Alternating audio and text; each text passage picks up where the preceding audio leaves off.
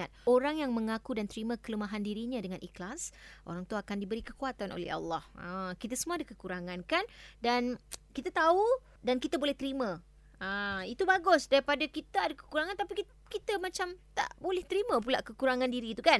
Bila kita terima kekurangan diri kita barulah kita boleh menjadi lebih baik. Eh? Kita perbaiki kekurangan itu.